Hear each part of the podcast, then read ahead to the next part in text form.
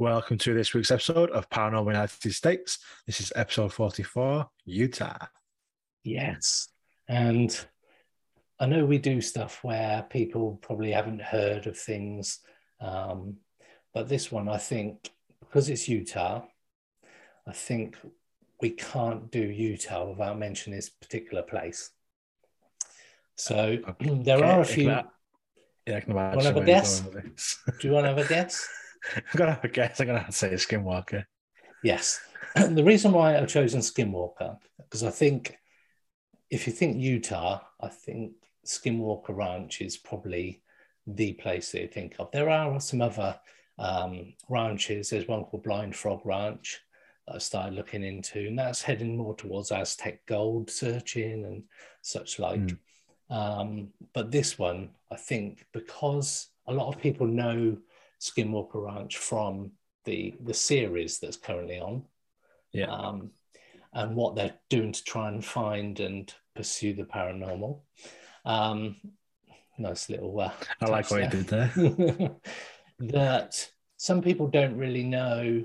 I would say a lot of people, if they've not read the Skinwalker, um, not seen the, the Jeremy Corbell um, documentary, they might not know about some of the, the history and some of the early stuff before Brendan Fugal um, took over the ranch um, yeah. a few years ago. So what I thought I'd do is just talk a, a, brief timeline of of what happened and some of the events that sort of led up to where we are with the TV series. And I think it's a good opportunity for me to share some photos that people may not be aware of or have seen because they only know the stuff that's currently going on. Yeah. And cool. I've got one picture at the end, Ash, that I think you'll like, purely for the fact is you'll say I've seen a picture like that before. Awesome. When, I look when, yeah, yeah. So here we go. So let's take a little trip to Skinwalker Ranch. So there's lots of things that have happened at Skinwalker Ranch over the years.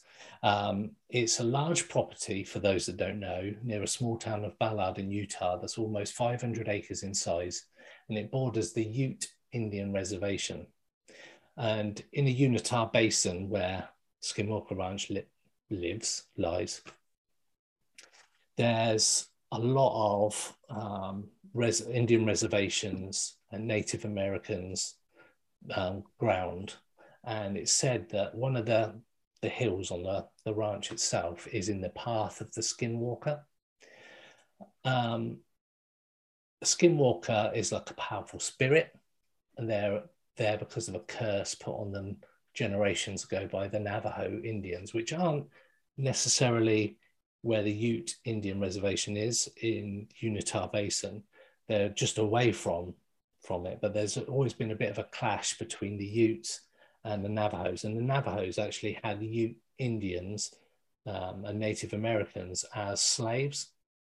So right. there's, there is quite a, a, dark history between the two.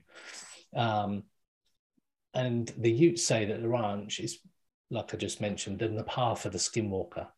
And tribe members are strictly forbidden from setting foot on the property. It's been that way for a long time. They don't even suggest that you visit the ground. They don't suggest that you even say the word skinwalker because it of the negative connotations that it has. Um, beginning back in the 1950s, the area around Skinwalker Ranch has been a hotbed for UFO activities, according to locals. And if you go back to 17, it's around 1790 that some of the early known stories of strange things and strange phenomena happening that actually took place in the area which is obviously before the ranch was, was born. In 1994, Skinwalker Ranch became well known when Terry and Gwen Sherman, that wasn't their names, but those are the names they were given in the books and subsequently to protect their identity. They were the Gormans, was their actual surname. Um, and their children purchased a property.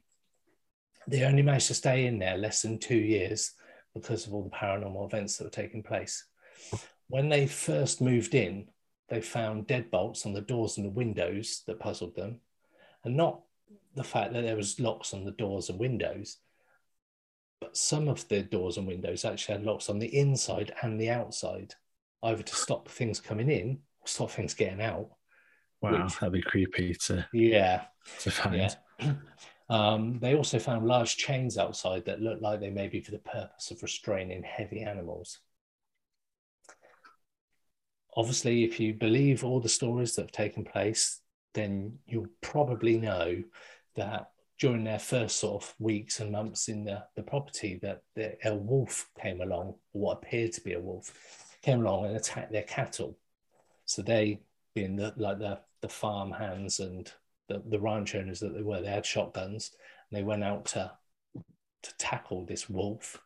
Um, they shot the wolf multiple times with a handgun. The wolf didn't even react um, to the gunshots at all and appeared to be unharmed. Then they eventually shot it six times. The wolf turned and walked off. Um, they couldn't find any physical evidence of blood being affected by the gunshots. And the, the gun they used was quite a high caliber gun. So it would have taken down most things that you would normally take down with a gun. Um, another instance, the family saw their field lit up as if by a football stadium worth of lights. Um, they saw a UFO larger than two football fields and apparently alien figures over seven feet tall around it. And in the two years that the family were in the property, they actually lost 20% of their herd of cattle due to mutilations. And it was less than two years after that that the story became a bit popular in the local news.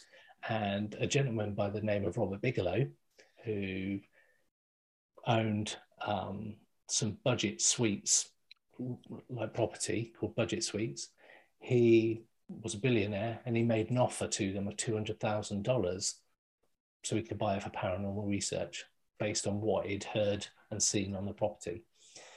And that's at that point he had and created the National Institute of Discovery Science, which operated from 96 to 2004 in the current form.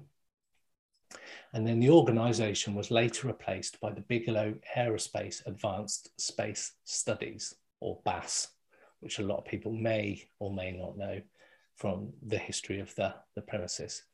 And in 2007, a secret unclassified government program, and you'll know this one, Advanced Aviation Threat Identification Program, AATIP, uh, began investigating UFOs.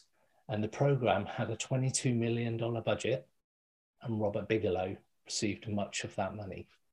He was, in fact, the only person to tender for that budget. Hmm. Um, and his findings were that the UFOs seen in the area were not consistent with current military aircraft, whatever that means. Um, and if you believe all the stuff that's going on now, that all the stuff that Bigelow found with the National Institute of Discovery Science, or NIDS, led to the fact that they didn't publicize any of the findings. So there's loads of Hmm. photos, video, um, which they said that it's all sort of class not classified because it wasn't government run at that point. But Bigelow is not releasing that information. And I think Brendan Fugal, the current owner, struggled with getting information out. Uh, hence why he's trying to find out what's going on in their property. So I've got a few photos here that I want to cycle through. Um, so that's a quick trip through the history, just a very, very um, brief trip. This is something that we could talk about for hours. This, Yeah, this definitely. Um, but I didn't think I'd do justice to Utah if I didn't mention Skinwalker Ranch. Um, so we've got For other, sure. yeah, definitely. So there's other anomalies that appear on cameras. Um, objects in the sky, again, quite difficult to sort of pinpoint what this object is or really where it is in the sky. Could be close, could be far away. Um, difficult to tell. Uh, I've got other lights here in the middle that are frequently seen on the property.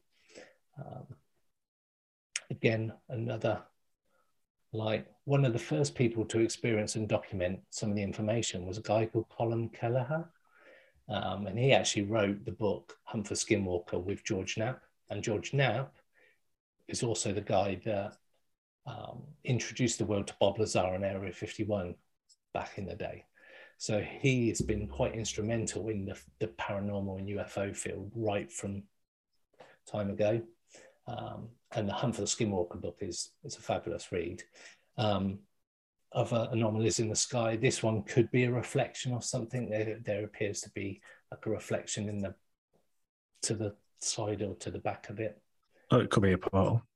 It could be a portal, and it is also something that was mentioned in the book um, that they witnessed this portal open up, and they could see like a Native American Indian or Native American man um, standing the other side of the portal, just sort of slowly waving but they couldn't establish where he was, except he was in a portal, which is mind blowing in to say the to say the least. Yeah. Then on the property they found in the ice circles, perfect circles, and when they looked closer at it, there was bits of frosting all the way around on the inside and the outside of the circle, as though it had been carved into the ice and NIDS actually took um, some data and, and took some of the shavings away to study it. I don't know what they found, but interesting. Just on that photo is we just published an article on the Lake Baikal aliens in Siberia. Yeah, and there's a couple of images from the from the when the lake's like frozen over. Yeah, of some very very similar circles to. Wow. When I saw the image then, I like I thought he was. That's like yeah, it's like the little Baikal, just very similar. I think they're a lot bigger on, on the lake, but yeah, very, these very are quite, these are quite small. They're only like two three meters across, but yeah, how strange. Weird though, perfect circle of ice. Uh, mm. it's, it's got a carving, as it were.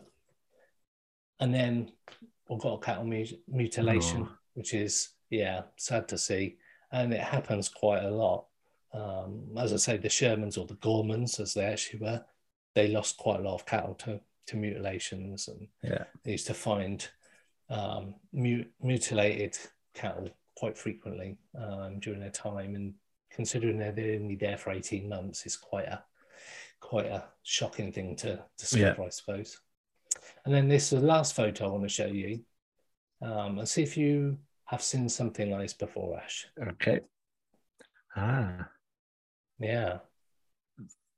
That looks like from the Redgate one. Yes, that's why I figured the name. Yeah, we yeah. had them the, as guests. Yeah, we did, and it's very strikingly similar to yeah. the one in Redgate. And it's just caught on one of the the night vision cameras on site. That's creepy. Yeah, and as it's very very humanoid. Yes, very much like the Redgate one as well. It's almost a carbon copy of the Redgate one, which makes me think about the Redgate one even more. It's like, what the hell was that? Yeah. Wow. So that's a little rundown of, of Skinwalker Ranch. Hopefully, some photos and a bit of history that some people didn't know about. It is a topic that I've been fascinated in for about 15 years since the first book came out. There's TV programs, there's YouTube channels, there's documentaries all about Skinwalker Ranch, so you can delve straight into it. But like I mentioned, I don't think Utah would be Utah without Skinwalker yeah. Ranch or the Mormons. Fair point. Obviously, but but yeah. So that's episode 44. That was Utah.